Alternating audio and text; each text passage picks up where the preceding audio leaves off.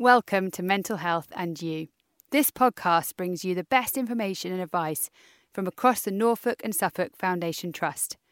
Every fortnight we will hear from one of our specialist areas, be it school and parent support, the recovery college, wellbeing or research.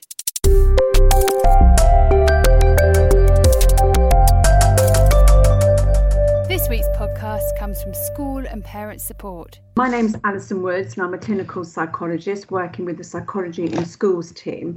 Um, and we're very lucky today to have Bethan with us on our podcast. And Bethan is a former student of Thurston Community College. So hi, Bethan. Hi, good to be here today. Thank you. Good to see you. We also have Doctor Tamara Scully, who is a clinical psychologist based at Thurston Community College. So hi, Tamara. Hello. Okay, so the podcast today, as I said, is kind of looking at wellbeing and what's been helpful over the pandemic and lockdown, with some tips about what might be helpful in the future. So what we're going to do first is just have a general think about how things are going at the moment. So could I ask you, Bethan, how you feel things are progressing for you? I feel things have been okay right now. Obviously, when there is a change, there is a lot of uncertainty. Obviously there's a big change to prepare for, and sometimes you don't really know what's going to happen in the near future because everything is just so uncertain. I think that's what I have found one of the most difficult things over the course of this pandemic. Yeah, inherent uncertainty in a pandemic situation is hard, and I guess because we all like to have certainty, don't we, over what's going to happen, predictability. And that can give us some sense of control, maybe, in our lives. Is that something you've found, Tamara, in your work in schools? Yeah, definitely. And I, you know, I think one of the things that kind of happen in uncertain times is we can kind of end up a little bit trapped either in the past or in the future. And actually kind of what, what our brains do, I guess, when there's lots of uncertainty is they start to play out lots of different scenarios kind of over and over again. So what will happen if this happens? If I don't manage to do this by then, what does that mean in terms of my future? And, you know, I think that this can often kind of lower our mood. Mm-hmm. Um, and I've definitely, definitely I've spoken to young people who've kind of been reporting that kind of thinking. Mm-hmm. And I guess some of this is kind of acknowledging that we want certainty. That could be quite useful in itself. I don't know if you've found this, Bethan, that just realising that you're seeking certainty and that you want things to feel different actually can help in itself. Yes, definitely. I think definitely kind of having that stability and is what I've been kind of looking towards and hoping for.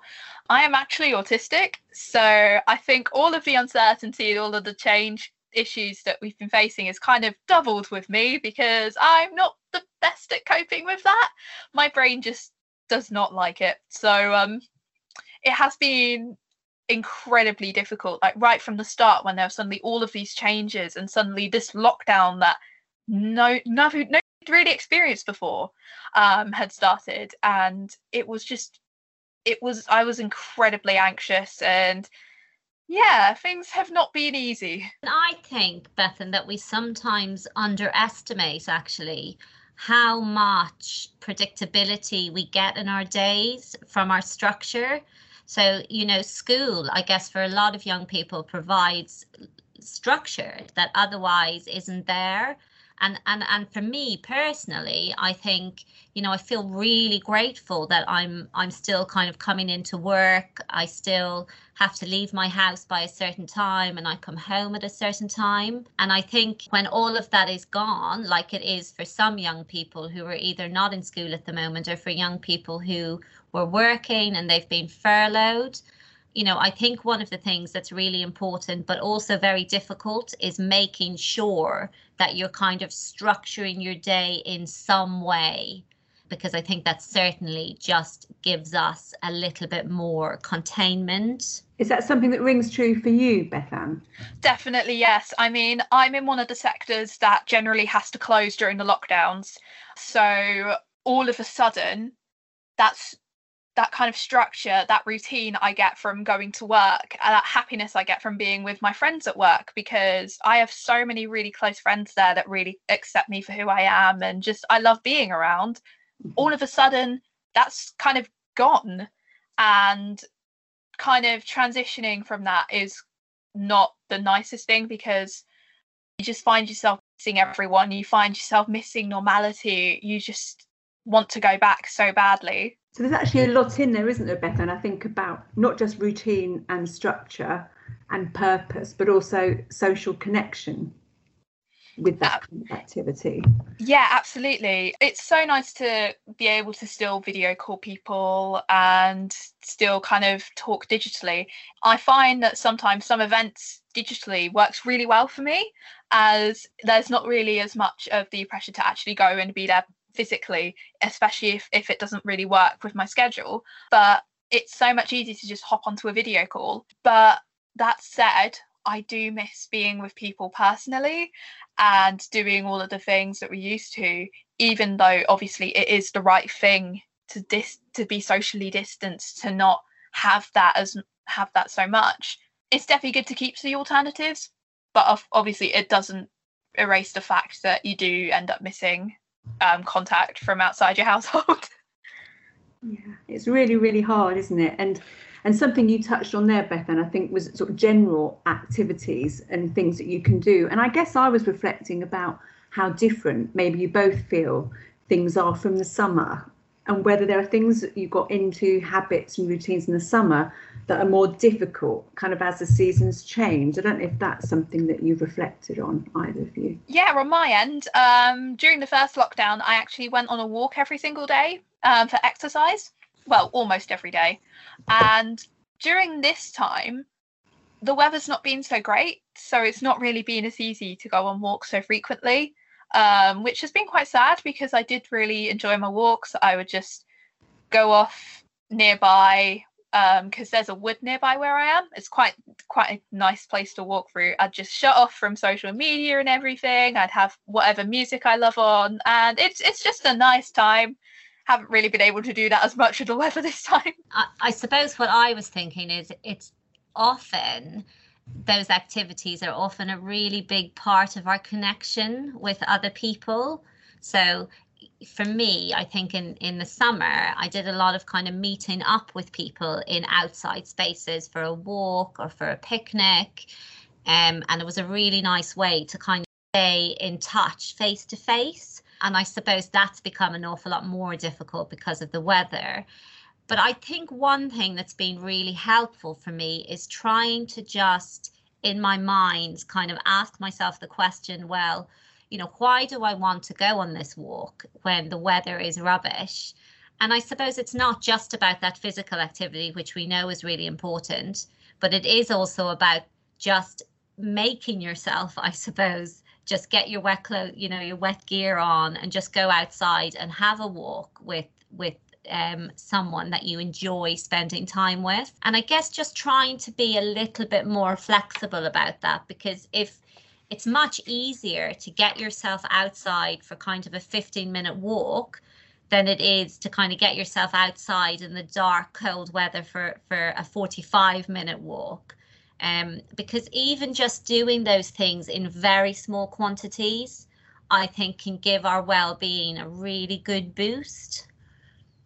I think that's a really good point, because Bethan, when you were talking um, about the sort of the daily walk, whatever that you might have had in the summer, I also had that, that I would go out maybe for an hour in the evening. And it was lovely when the weather was nice, because we had some good weather, didn't we? And I guess now, from what you've said, Tamara, I've tried to be more flexible. So even though I'm not going out in the evening after work to walk in the sunshine and it is dark, it's still worth going. I don't go for so long, you know, I don't go for an hour, but I might go for half an hour. So I still get physical activity. I might walk with a friend sometimes and have the social connection. So I'm still getting something from it, but I'm a bit more flexible, that I maybe don't go out so long, but I'm still getting outside, can still see people, and just have a bit of a break from being inside and working. So I think absolutely sort of adjusting your goals and being more flexible with them, rather than thinking, I can't do that now because it's cold. So I think that's a really good tip, actually, to think about those things that work for us and how we can adjust them. Now we're in a different time of year. And yeah. I wonder if there are other things that maybe we were doing around the summer that we've had to adjust or change. Anyone think else that was helpful in terms of well-being and mental health in the summer that may be a bit more difficult now? I think one of the things, and this might not be absolutely answering your question, Alison, but I think one of the things that's really helpful to kind of hold in mind at the moment is the things that are still really good in our lives. So, you know, th- there are lots and lots of things that are incredibly, and this isn't about not recognizing that those things are there.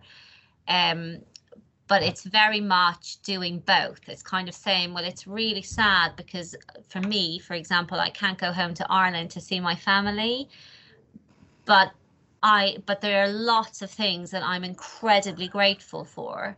Um, and like we know that our brains are kind of wired with a negativity bias, so like they're very much kind of wired to look out for the things that aren't great. But actually, by practicing gratitude and by just consciously kind of making yourself think about, okay, well, what am I grateful for today? We know that we can literally train our brains to start noticing the good stuff. And this, you know, this doesn't have to be complicated. This can just be as simple as kind of every day, just noting kind of three things that you're grateful for. And it might be really simple stuff like, you know, my house was really freezing cold this morning, but actually the shower was really hot. And I was just really grateful that I was able to kind of step under a shower and get get very warm. And I think just as a tip, I suppose, just just doing that consciously can can really be helpful for our well-being. I'm not sure if what you guys kind of think about that. I don't know what you think, Bethan. Is that something that you've heard of, this idea of kind of practicing gratitudes after each day? Is that something you've heard of? Yeah, I've heard of that a lot. Um, I do a lot of bullet journaling, and I've often seen people incorporate the whole idea of being grateful for things into their bullet journal stuff. Uh, for me personally, what has helped is kind of having things to look forward to. So for me, during the first lockdown back in the spring and summer, a really close friend of mine from work was really lovely and offered to actually call me on FaceTime every week. And we would just have this really nice call. We'd just chat about how things are, chat about literally anything and everything. And it just, that did give me something really to look forward to. And for me, as well as an autistic person, Um, we have our interests, which we absolutely love. And if there are big events for that to look forward to, say, for example, on my end, a I'm really into K-pop, and a group that I really like released their new album last week. And that's been something that I have been really, I focused on. I was like, right, I really want to listen to this. I'm really excited for this album. It's something nice that kind of keeps you going. That's really important. So it sounds like looking forward and having things coming up that are pleasurable and enjoyable is so important, I think, also for motivation and to keep us hopeful. Because I think it's fair to say in this pandemic situation that we can sometimes have periods, can't we, of feeling low in mood and a bit despondent at times. That's kind of normal and to be expected at times, isn't it? And and I think it's important sometimes to make plans, even if they're small goals or slightly amended goals. You may not be doing everything you want to do in the next few months, but there are still things you can do, and it can really boost your mood, can't it, to have those things on the calendar, in the diary, to focus on. And it sounds like that's something that's given you pleasure, Bethan, to think about these things happening in the future. Definitely, one hundred percent has definitely really helped. And, and and I suppose one of the things that it's kind of making me think about is, you know, this recognition that actually it's really normal at the moment for, for young people and for people in general, actually, to be experiencing kind of difficulties with their mood. Um, but I suppose it's also worth thinking about, how do we recognize when someone is beginning to struggle beyond what we would consider to be normal for the for the current context? Um, and the things that are really important to kind of hold in mind, I guess, are how long you're kind of feeling, how long your mood has been really low. You know, we know that periods of low mood are, are really normal and we all have them. But it's it's when you kind of notice that your mood is low and you notice that it's staying low for kind of a much longer period of time. And I guess the other things um, just to kind of be mindful of are, normally when people really begin to struggle with a significant low mood, they really start to struggle with their motivation levels. So it can become really hard to kind of get yourself up and moving, even for things that you really, really like. Um, your interest level often kind of really drops off. And then they and then additional struggles, I suppose, we often see in, in the clinic are people really finding it hard to sleep. So they're either finding it really tricky to kind of get to sleep at night, or they find it really hard to kind of stay asleep through the night. Um, and we often notice kind of changes in eating patterns. Um, and I guess it's just helpful to kind of hold some of those things in mind and think about the impact that those things are having. Are they beginning to kind of stop you from engaging in your normal routine? Are they beginning to stop you kind of from engaging in activities that you normally really enjoy? So I just think that it's just helpful to kind of hold that in mind. Yeah, they're really important points, aren't they? And I think um, what you've said there, Tamara, at the end about inactivity is important to say, isn't it? That sometimes when low mood becomes entrenched and it's happening over a longer period, we can stop doing the things that are so important to us usually, things that we enjoy, things we love doing.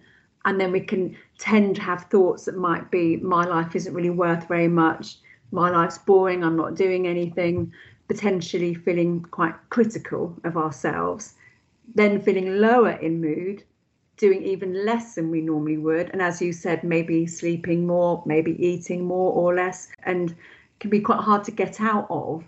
And it's particularly difficult, as you said, Tamara, that sometimes when we feel low, we feel very tired, very exhausted, which makes it really hard to do things. And we have to kind of try and override that sense of fatigue to become more active, because that then will increase our mood. But that can be a little vicious cycle, can't it, that we get stuck in. And, and interestingly, just kind of linking in with that point, is we did some workshops with the year elevens uh, last week.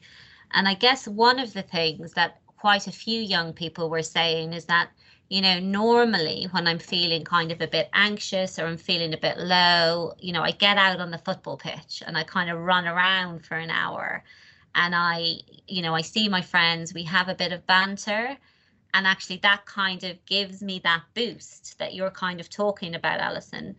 But I suppose at the moment, all of that extracurricular stuff is it, it's not accessible. So strategies that kind of all of us use to manage this stuff have been taken away. And it's just it's really I think it's really helpful just to kind of notice for yourself um, that, you know, the things that maybe really help you aren't there, and to just spend a bit of time thinking about, well, I'm not able to go and play football today, but actually, is there anything that I could do that might give me a little bit of what I get from football, for example? I'm just going to make a quick announcement before we go on. Um, as we're talking about low mood, it's worth mentioning a research study that N S F T are running for young people called the Ready trial. This study aims to see if physical activity improves the symptoms of low mood in young people between the ages of thirteen and seventeen.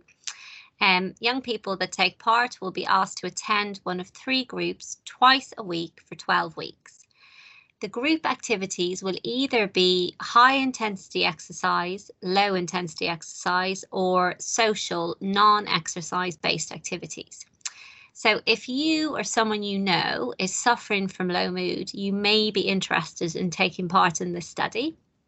Any young people who are interested in finding out a little bit more should contact the research team at N S F T by email. So their email address is researchinfo at n s f t dot n h s dot u k. That's researchinfo at n s f t dot n h s dot u k. And we will also put this information in the show notes. Is that something you've noticed, Bethan, that you've kind of had to think around these activities and maybe adjust those things you normally do? I mean, I think so as well. I mean, personally, I find it easier if I'm not feeling great. Sometimes I do find it easier to talk to somebody in person, because sometimes it's also easier for them to then notice, because sometimes you may just notice if someone's not not themselves and you just check in on them.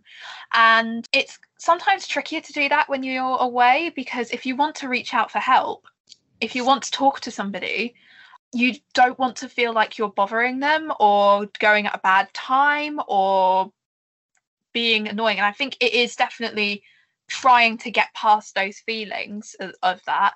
And I think what has also been helpful on my end is some of my friends have actually been checking in on me quite frequently, or if something has happened, say the announcement of a lockdown or the announcement of new restrictions and changes, I would usually have at least one person just drop me a message to say, hi, are you okay with everything right now?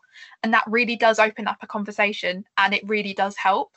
So I think we definitely need to get into the practice of checking in on people if you know they're struggling with certain situations. That's really good, and it's really highlighted the benefits of reaching out to people for all of us when we need help, that it gives us the opportunity to receive understanding, doesn't it? Empathy, validation, kind of, I understand why you're feeling the way you are, which is so important, isn't it, I think, in times like this. And I think also developing compassion with ourselves, because again, we can tend sometimes to be a bit self-critical, and actually we're all going through what is a really difficult situation, and it is hard to cope with. I think that uh, Bethan is, is such a fantastic point, because what a lot of parents will often say to me is, you know, we don't know what to do. And even what a lot of young people will say to me is we, we don't know what to do when someone kind of is struggling with a low mood. You know, we're not, and they'll say things like, you know, we, we're not qualified. It's about being human, and it's just about saying, are, are you okay? It, it looks like things might be a bit tricky for you at the moment. Because sometimes that's enough, because then you just feel like that person sees you and they recognise that you're having a tough time at the moment. Is that something that kind of resonates with you, Bethan? Yeah, I think that is a really good point. I think it's very easy at the moment because everyone's having a difficult time for their own reasons, and a lot of things are happening. It's very easy to kind of look at your own issues and think, oh, I probably shouldn't talk about these. Other people are going through way more than me. Mine, I just need to deal with this. I think at the end of the day, if you are having problems with your own issues, it's definitely still important to talk about it. I mean, my main issues were predominantly just missing my work friends and just wanting to go back. And I was just there thinking sometimes, oh, why am I complaining about this? People are having so many bigger problems right now. And I think while it's often good to recognise that there are people who are going through very significant loss right now for all sorts of reasons, um, it's important to make sure you're okay as well. Yeah, absolutely. And, and you can do both, can't you? You know, I, I think you can do both. You can, you can very much recognize and empathize with people who are going through really significant loss at the moment, and you can recognize and empathize with yourself that actually life is a bit hard at the moment, and and that's okay. But sometimes sometimes it's tricky, isn't it? We don't give ourselves that much permission to do that sometimes, and actually it's okay, and it's really helpful. I guess actually, Bethan, what you've um, highlighted there is the importance of social connection, which we know is so important, isn't it, in mood, well-being, motivation, having a sense of hope and connection with others. So actually what you're talking about is so fundamental, isn't it? Needing that social connection and contact with people. Hugely important for all of us, I think. And I, I suppose what that makes me think a little bit about is the kind of the flip side of that. So, you know, at the moment, um, and it, it will be really helpful, Bethan, to kind of hear your your ideas about this. But at the moment, there's a lot of young people who are kind of at home with their parents a lot. And, you know, we know that developmentally we are, you know, you're by, you know, young people are biologically programmed to kind of being be moving away from their parents, to be developing kind of their own identity, and peer groups become so much more important. And, you know, suddenly, even though we're able to access an amount of that kind of virtually, you know, a lot of that is stopped for young people. And and I, I have definitely spoken to young people who are finding it incredibly difficult to kind of just be at home with their siblings and their parents kind of all of the time. Um, and, and they've identified this as kind of a significant source of kind of stress and, and low mood, I guess. I don't know, Bethan, how you're kind of experiencing that. Yeah, on my end, during the first lockdown, most of my family were off. My sisters were out of education and work as well. I was out of work. My dad was working from home. Um, my mum is a key worker, so she was still out working.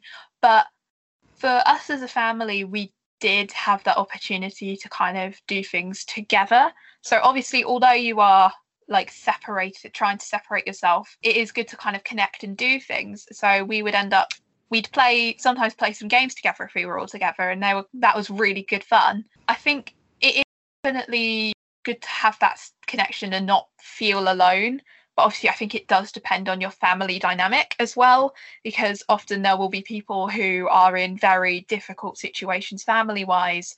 Maybe family is dealing with a loss, or they are having some difficulties with another personal situations, and I think it is important to keep that in mind as well. Yeah, yeah, absolutely, absolutely. And you know, there was a really nice saying um, during the first lockdown that I, I read in quite a number of articles. This idea that, you know, we're all in the same storm, but we're all in different boats. Um, and I, I think that's a really good point, Beth. And I think a lot of us have had kind of very different experiences, and for some people actually being at home and not being able to go out has been way trickier than it has been for other young people who've been really able to value that time with with your family. Yeah, and I think it's really important to acknowledge that. And I think also something I was thinking, Tamara, when you mentioned the sort of developmental stage, really, I think there's also something about um, those younger years when you're you're looking at goals and you're looking at moving your life ahead in ways that is different when you're much older. And I think I wonder, Bethan, how that feels in terms of what the pandemic has done in terms of what you were planning to do and what you want from your life and the effect of that, because I imagine that, that would feel potentially frustrating, the kind of hold that the pandemic has put on certain activities for young people. Definitely. I mean, on my end, um, I before the pandemic, I was also beginning to develop a campaign to encourage schools to educate students about disability, and things were going really well with that. I'd done, I'd just done my first ever like in-school talk, and it went so well. And then things literally almost immediately after, that's when things started to change with COVID, and suddenly with the lockdown, all of that was kind of gone. And I thought to myself at the beginning of the lockdown, I need to just step back and use this time to look after myself, not expecting it would go on for a long time. And during that time, it very much felt like an endless void, because you don't know what's going to happen. You don't know when it's going to end. You don't know if it's going to end. You don't have that excitement anymore. It just feels very monotonous. And as nice as it is to constantly like do little like fun things, I just felt very slightly disappointed with myself, if that makes any sense. But this time during during the second lockdown, uh, things had changed a lot. I had still had my job, um, albeit differently, because there were some things that happened over the summer that I probably won't go into.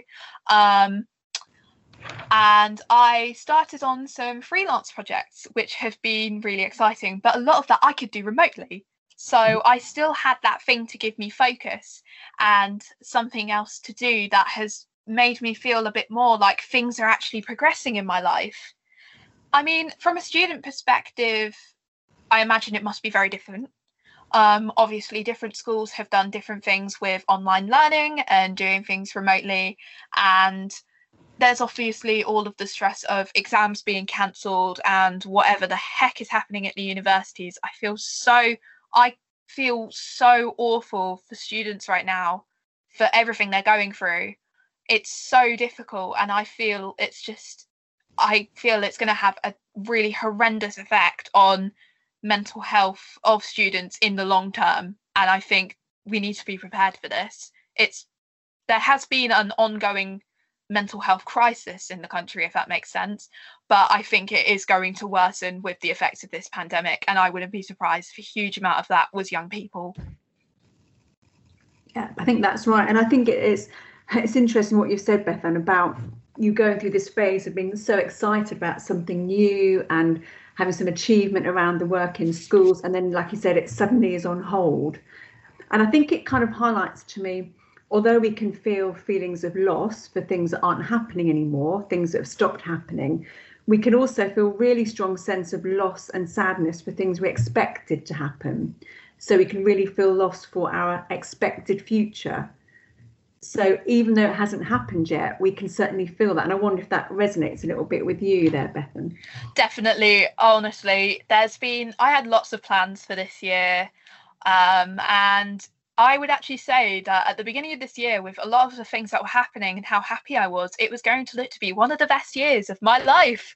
And there were so many things that I was looking forward to later in the year, be it like campaign related that I was going to develop and try and make more change happen, or even personal things like going to Comic Con and trying for my first ever concert. I didn't even get to try for tickets for that in the end, because the ticket date not only got cancelled, the whole tour got cancelled. So I think it's just looking at, it is very difficult to kind of see it in that perspective, what the year could have been and what you lost, but also kind of looking at what you gained about it in the end, um, the things that you did enjoy in the year, and the just because some, there have been some very unique digital experiences with what people have been doing to try and move things online.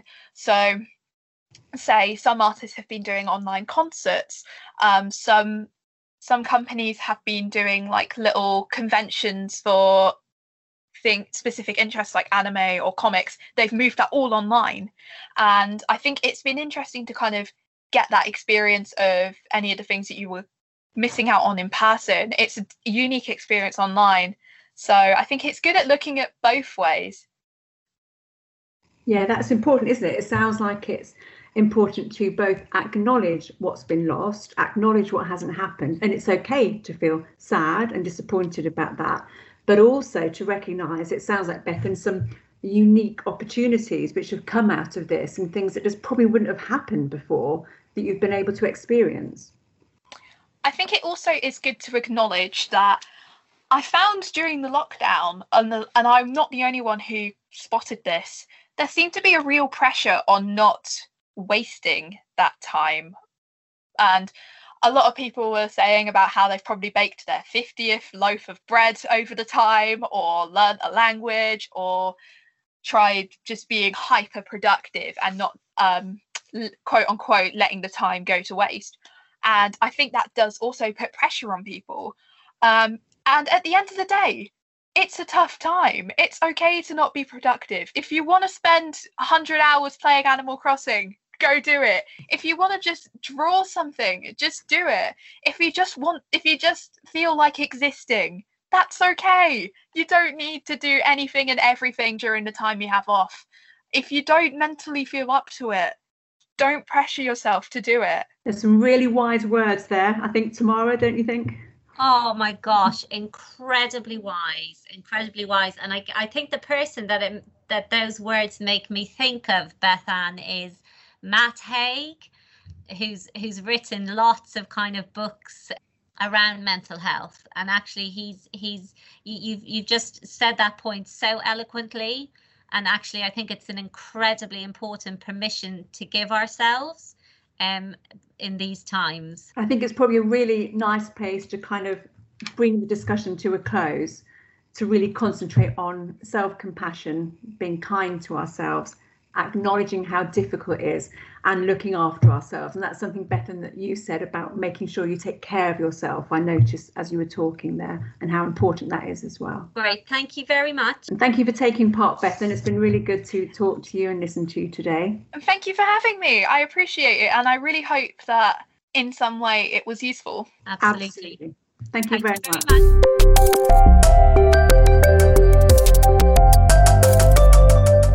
Thanks for listening. Please do subscribe. It's free and means the podcast will automatically download every fortnight. Do rate and review Mental Health and You, and follow our social media accounts. They're all in the show notes. And more than anything, look after yourself.